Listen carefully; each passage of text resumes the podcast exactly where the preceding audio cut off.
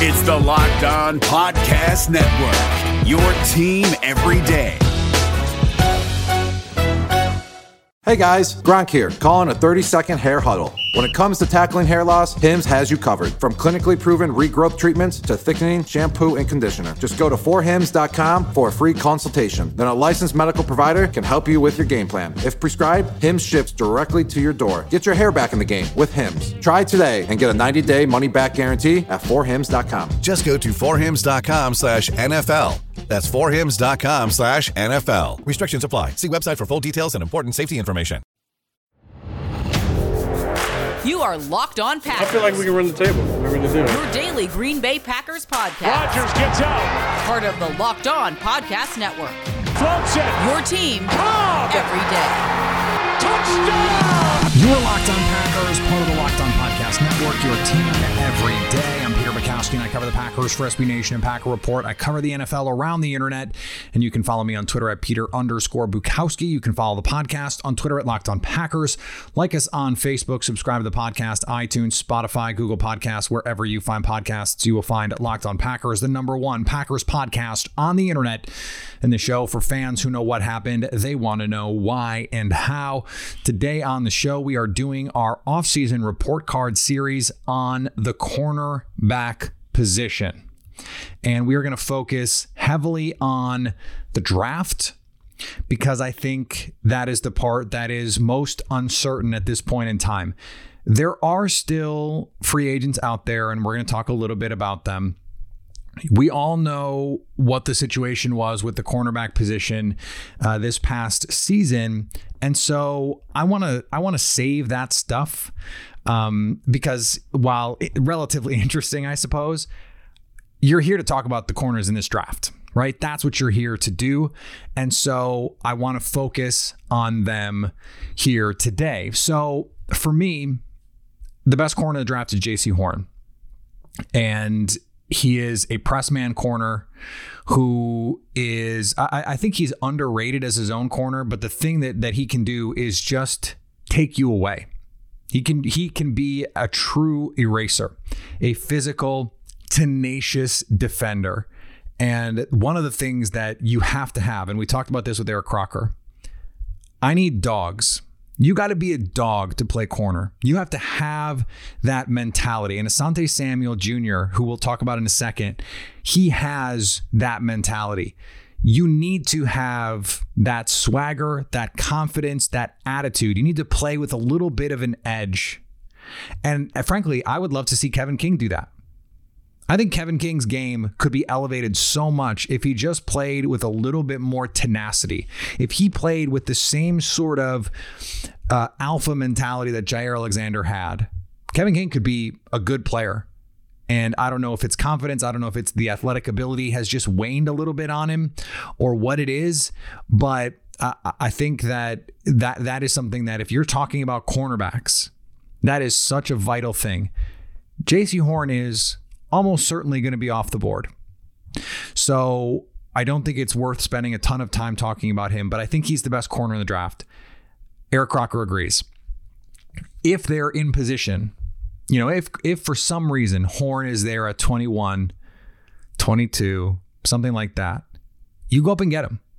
You go up and get him. He's that good. He is a legit top 10, top 8 type talent in this draft, a bona fide future potential Pro Bowl type corner.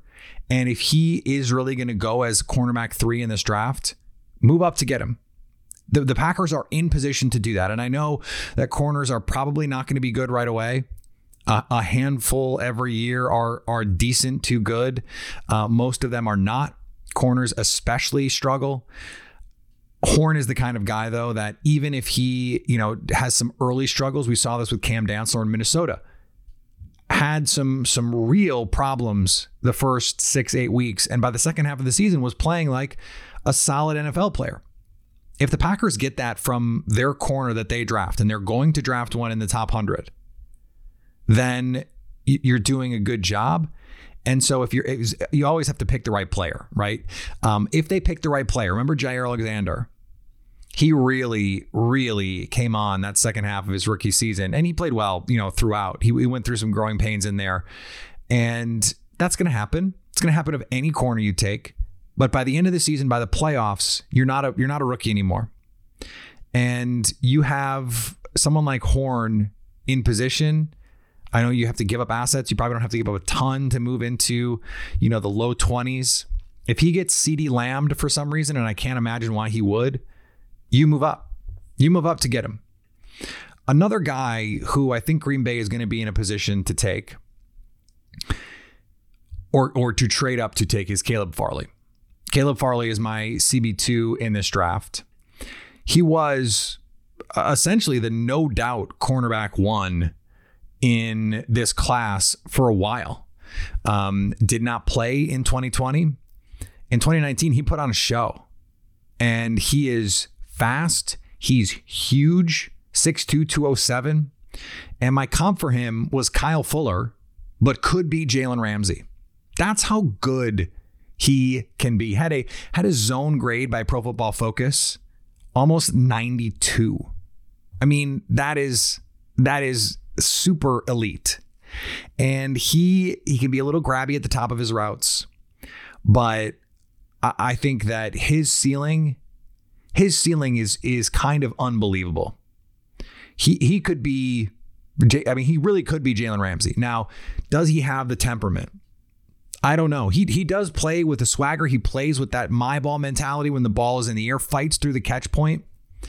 He doesn't have to be the alpha. Jaire Alexander is that, but he could be, I mean, this could be the best secondary in football with either of the two guys I just mentioned, with the safeties that are already on this team. You really could be looking at the best secondary in the league. And I think that is something worth considering. Now, the back injury is a real thing. He had surgery to relieve some pressure. He had a little disc compression and in a different spot in his back, and ended up having to have surgery on another spot. You never like to hear that with a back. Those are things that can linger. Those are things that seem to never really go away. So that would be the concern there. Is it like with someone like Micah Parsons that if the Packers are in a position to draft him, you don't want to draft him? Maybe.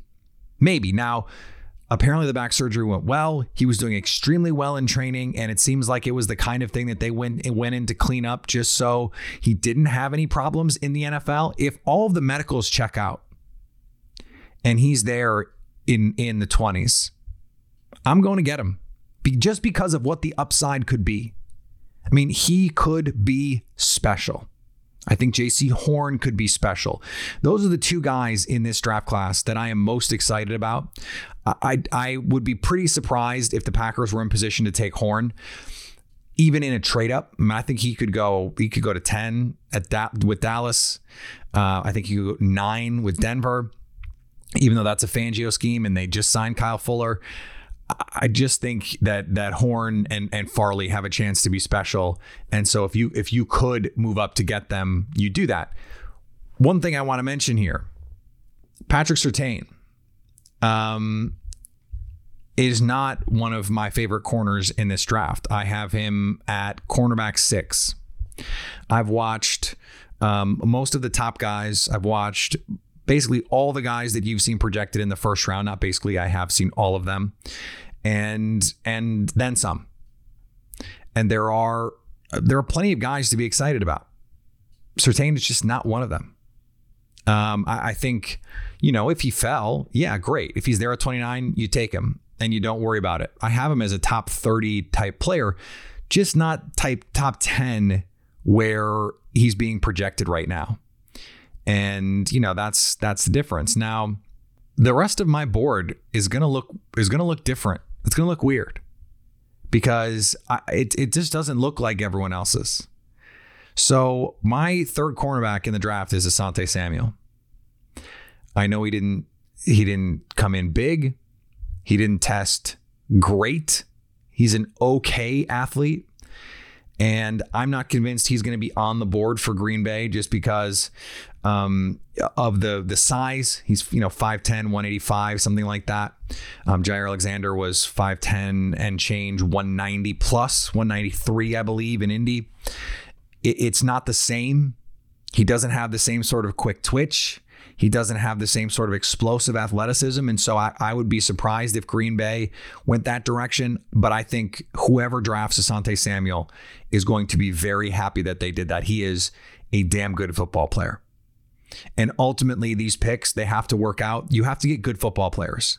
And I understand chasing ceiling and upside and all that stuff. And I am certainly guilty of it. I think it's actually prudent to do.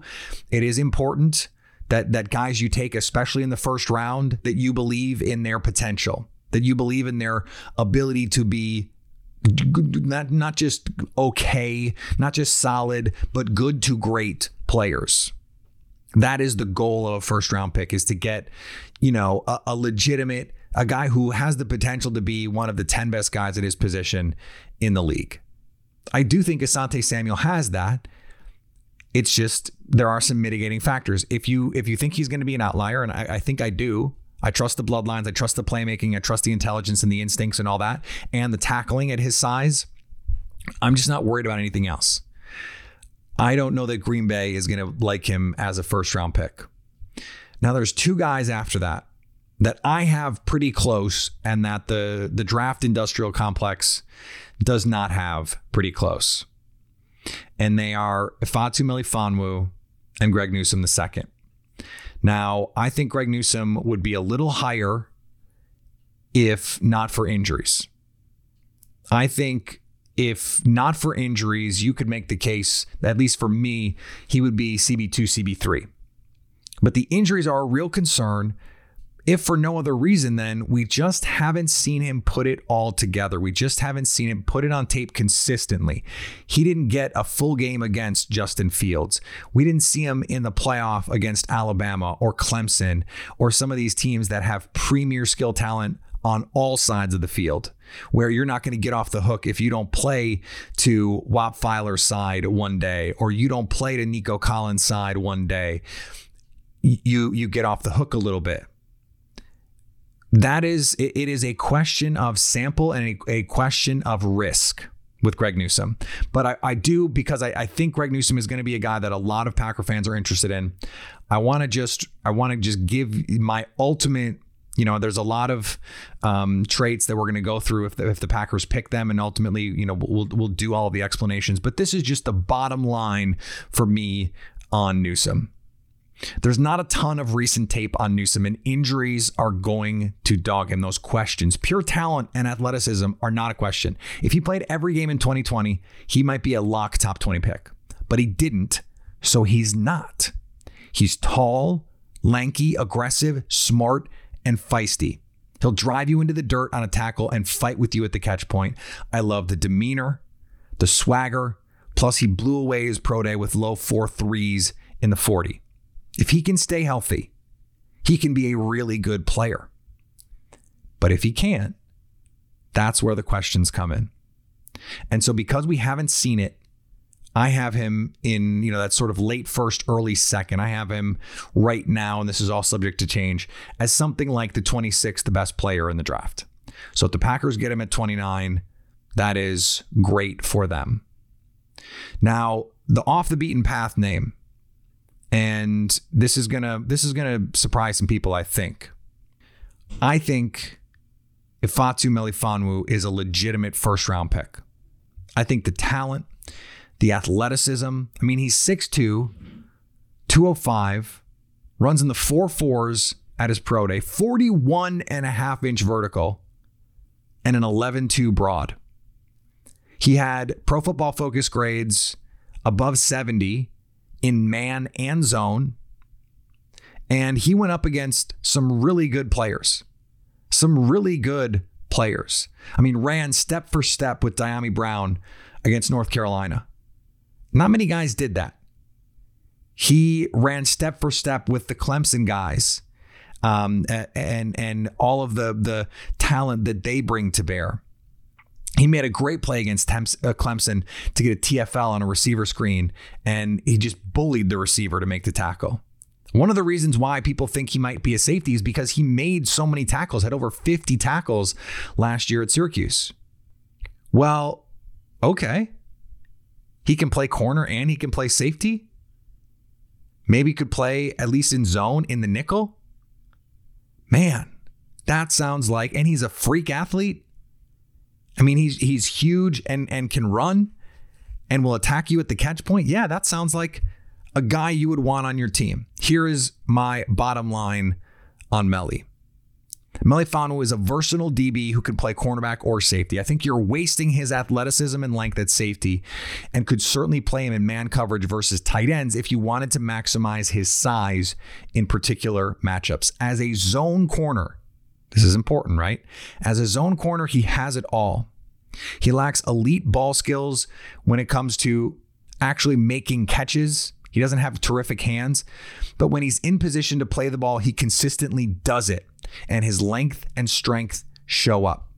If he played at a bigger school, there'd be no question about his spot in the draft. He's a legit first-round pick who could become one of the better corners in the league. He lacks the elite playmaking skills on the ball, but he's so big and so athletic and so steady in all phases. Terrific tackler. He doesn't have to be Darrelle Revis to be a good player in the NFL. His size, tackling, and intelligence give him a high floor in addition to the athletic traits providing a high ceiling. That is a first-round pick. That is the profile of a first-round pick. If you have a high floor, if I'm confident that you are not going to suck and you show the traits to have the ceiling of a really good high-end player in the NFL, you're a first-round pick. So does he have great hands? No. If he had great hands, he'd play receiver. I mean, that's just sort of how this works. I mean, Jaire Alexander, I thought he had good ball skills in the NFL. He can't stop dropping interceptions. Guess what? He's one of the three best cornerbacks in football because he does everything else. He tackles. He plays smart. He comes off his guy to make plays. And Melly, I counted at least two interceptions that he created with pass breakups. On slants, on in-breakers in the middle of the field, he made a play on the ball, got his hand on it, poked it away, and it turned into the hands of Andre Cisco, whoever the waiting defender was. And in fact, he created an interception against North Carolina, against Dyami Brown, running deep with him, and Sam Howell underthrew it a bit, but Dyami was not in position to make a play because Melly was all over him. Cisco gets the pick. Now, the one play he gave up to Dyami, he nearly dislodged the ball making the tackle. This is the player that you're getting. I just really like the games that he put together in the ACC. I thought he played really, really well against Clemson. And he doesn't even have to be in perfect position to make these plays because he's so long and so explosive. So he's not getting the kind of love in you know, the big draft circles, but this is a really, really good football player. Now there are a couple guys I like on day two, and we're going to talk about them right after this. Today's episode is brought to you by our friends at Bet Online. Bet Online, the fastest and easiest way to bet on all your sports action. College basketball is wrapping up, but that means baseball is almost here. The NBA playoffs are right around the corner. You can bet on the NFL draft with all the props you could ever need. Bet Online has you covered. Go to the website or use your mobile device and sign up today and receive a 50% off welcome bonus on your first deposit just for being a Locked On listener. Use the promo code Locked On to get that 50% welcome bonus. You put money in, they match it up to 50%. It's that easy just because you listen to our show. Bet Online, your online sportsbook experts. David Harrison here, the Locked On Washington Football Team podcast, celebrating with you a 21-grain salute to a less boring sandwich thanks to Dave's Killer Bread. I don't know about you guys, but when I eat pizza, I eat it for the toppings, not the crust. And when I eat a sandwich, it's for what's inside the bread, not for the bread. But when I throw a sandwich on 21 whole grains and seeds, thin sliced bread from Dave's Killer Bread, it is the epitome of addition by subtraction. That thin sliced bread lets me focus on what's inside the sandwich, but also adds to the sandwich with killer taste, killer texture, killer nutrition, a subtle sweetness, and a seed-coated crust. Dave's Killer Bread is America's #1 organic bread for a reason. It tastes so stinking good. Dave's Killer Bread is made with the highest quality organic and non-GMO ingredients and is power-packed with whole grains, fiber, and protein.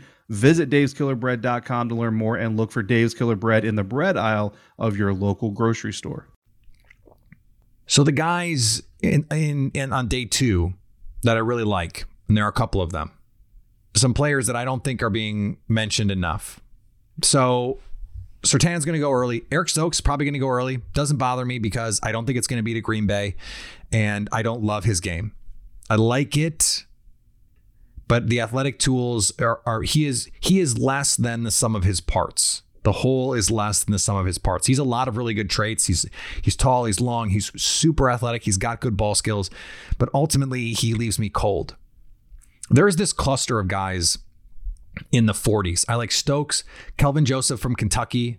I really like his game, and Tyson Campbell from Georgia. I have them all in that sort of 45 to 50 range, and I'm not seeing enough about Kelvin Joseph. LSU transfer. He was really good at Kentucky. And I think he suffers from the same sort of thing as Melifonwu. He just didn't play at the premier school, and so he's not getting the premier buzz. And it's just really one season of high-level play.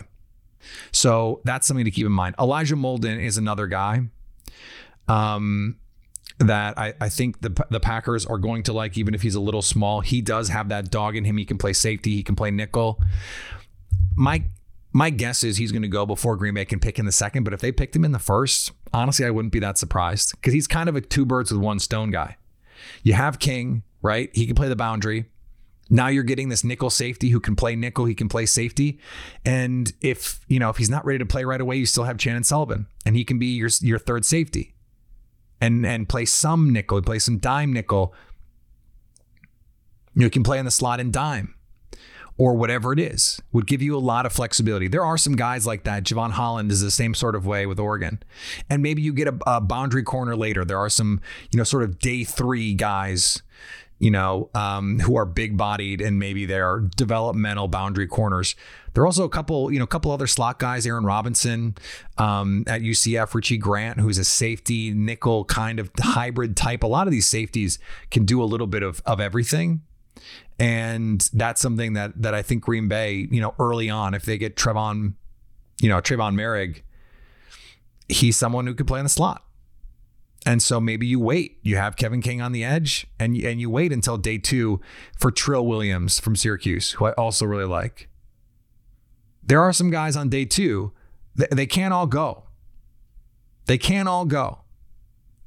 So I could see the Packers being in a position at 29 going, yeah, we sort of don't love this group of guys at this pick, but if there's a team that wants to come up for this edge rusher, Greg Rousseau is still on the board, or they want to come up because they love Jalen Mayfield and they want to come up and get him, or they really want Nick Bolton, the linebacker from Missouri, or something like that, or they want to get, Liam Eichenberg, the tackle from Notre Dame, and Green Bay doesn't love those guys, right? But they really like that cluster of guys in the 40s that I mentioned, Stokes, Joseph, Campbell. That could be a strategy worth employing.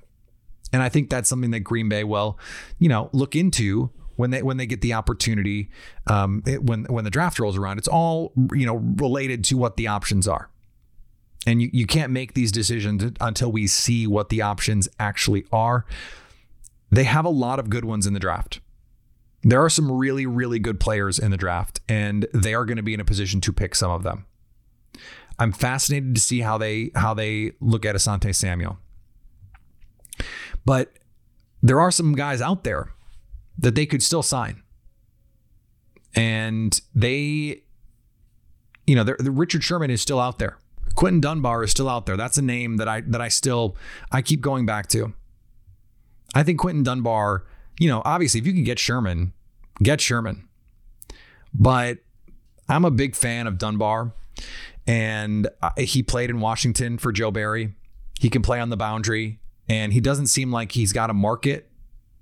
He doesn't have this robust market out there that's going to, give him the opportunity to, have all this stuff in front of him. Oh, he's going to be a starter, whatever. No, I think Dunbar could come in and compete, and really compete for a spot.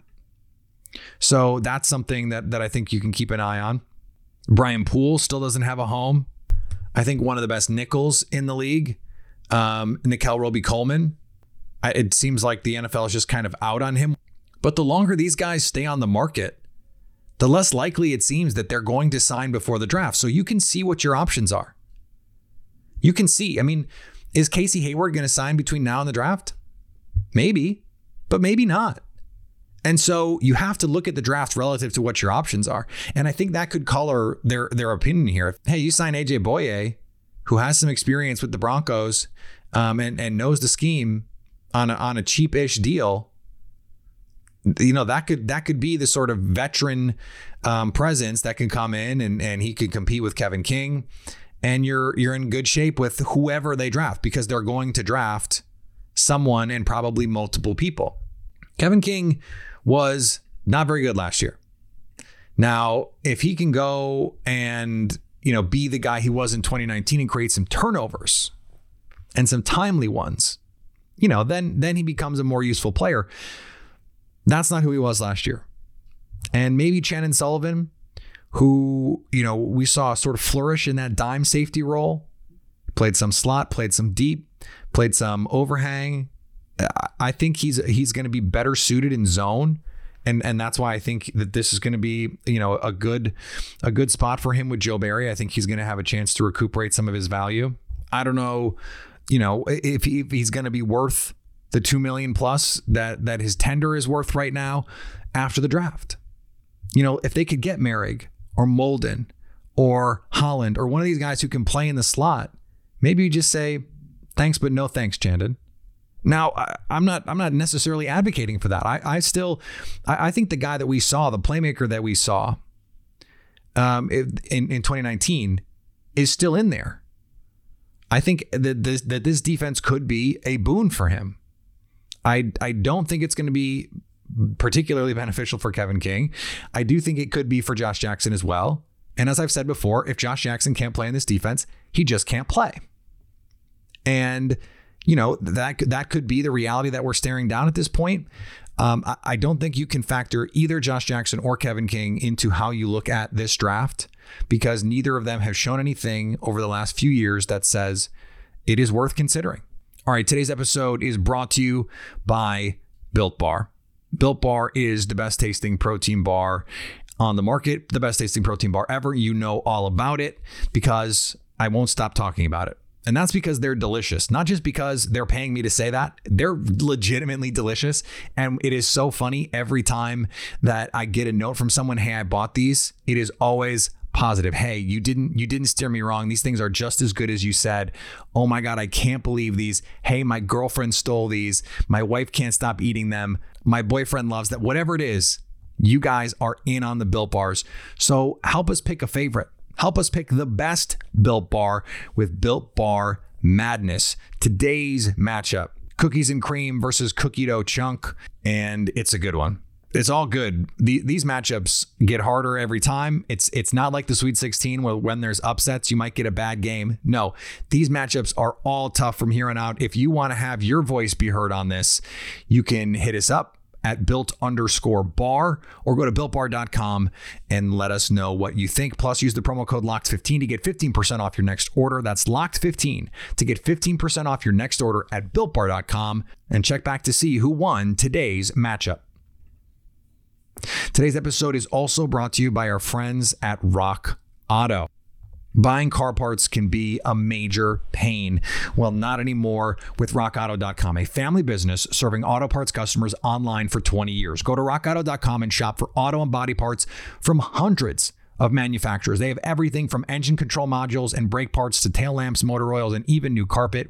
Whether it's for your classic car or daily driver, get everything you need in a few easy clicks, delivered directly to your door. And best of all, prices at rockauto.com are always reliably low, and the same for professionals and do-it-yourselfers. Why spend up to twice as much for the same parts? Go to rockauto.com now and see all the parts available for your car or truck, and write Locked On in their How Did You Hear About Us box so they know we sent you. All right, we've got a lot more coming up this week. I'm working on that interview. I actually have a couple things brewing with interviews that I don't want to spoil because really exciting. We could be getting we could be getting some players in here, and not just Packer players, but maybe some draft prospects, some guys who could be in position for Green Bay to draft. I know you guys love to hear from the players, and so we're trying to get you more of what you love. Follow me on Twitter, Peter_Bukowski. Follow the podcast on Twitter at Locked On Packers. Like us on Facebook. Subscribe to the podcast, iTunes, Spotify, Google Podcasts, wherever you find podcasts, you will find Locked On Packers. And anytime you want to hit us up on the Locked On Packers fan hotline, you can do that, 920-341-3775, to stay Locked On Packers.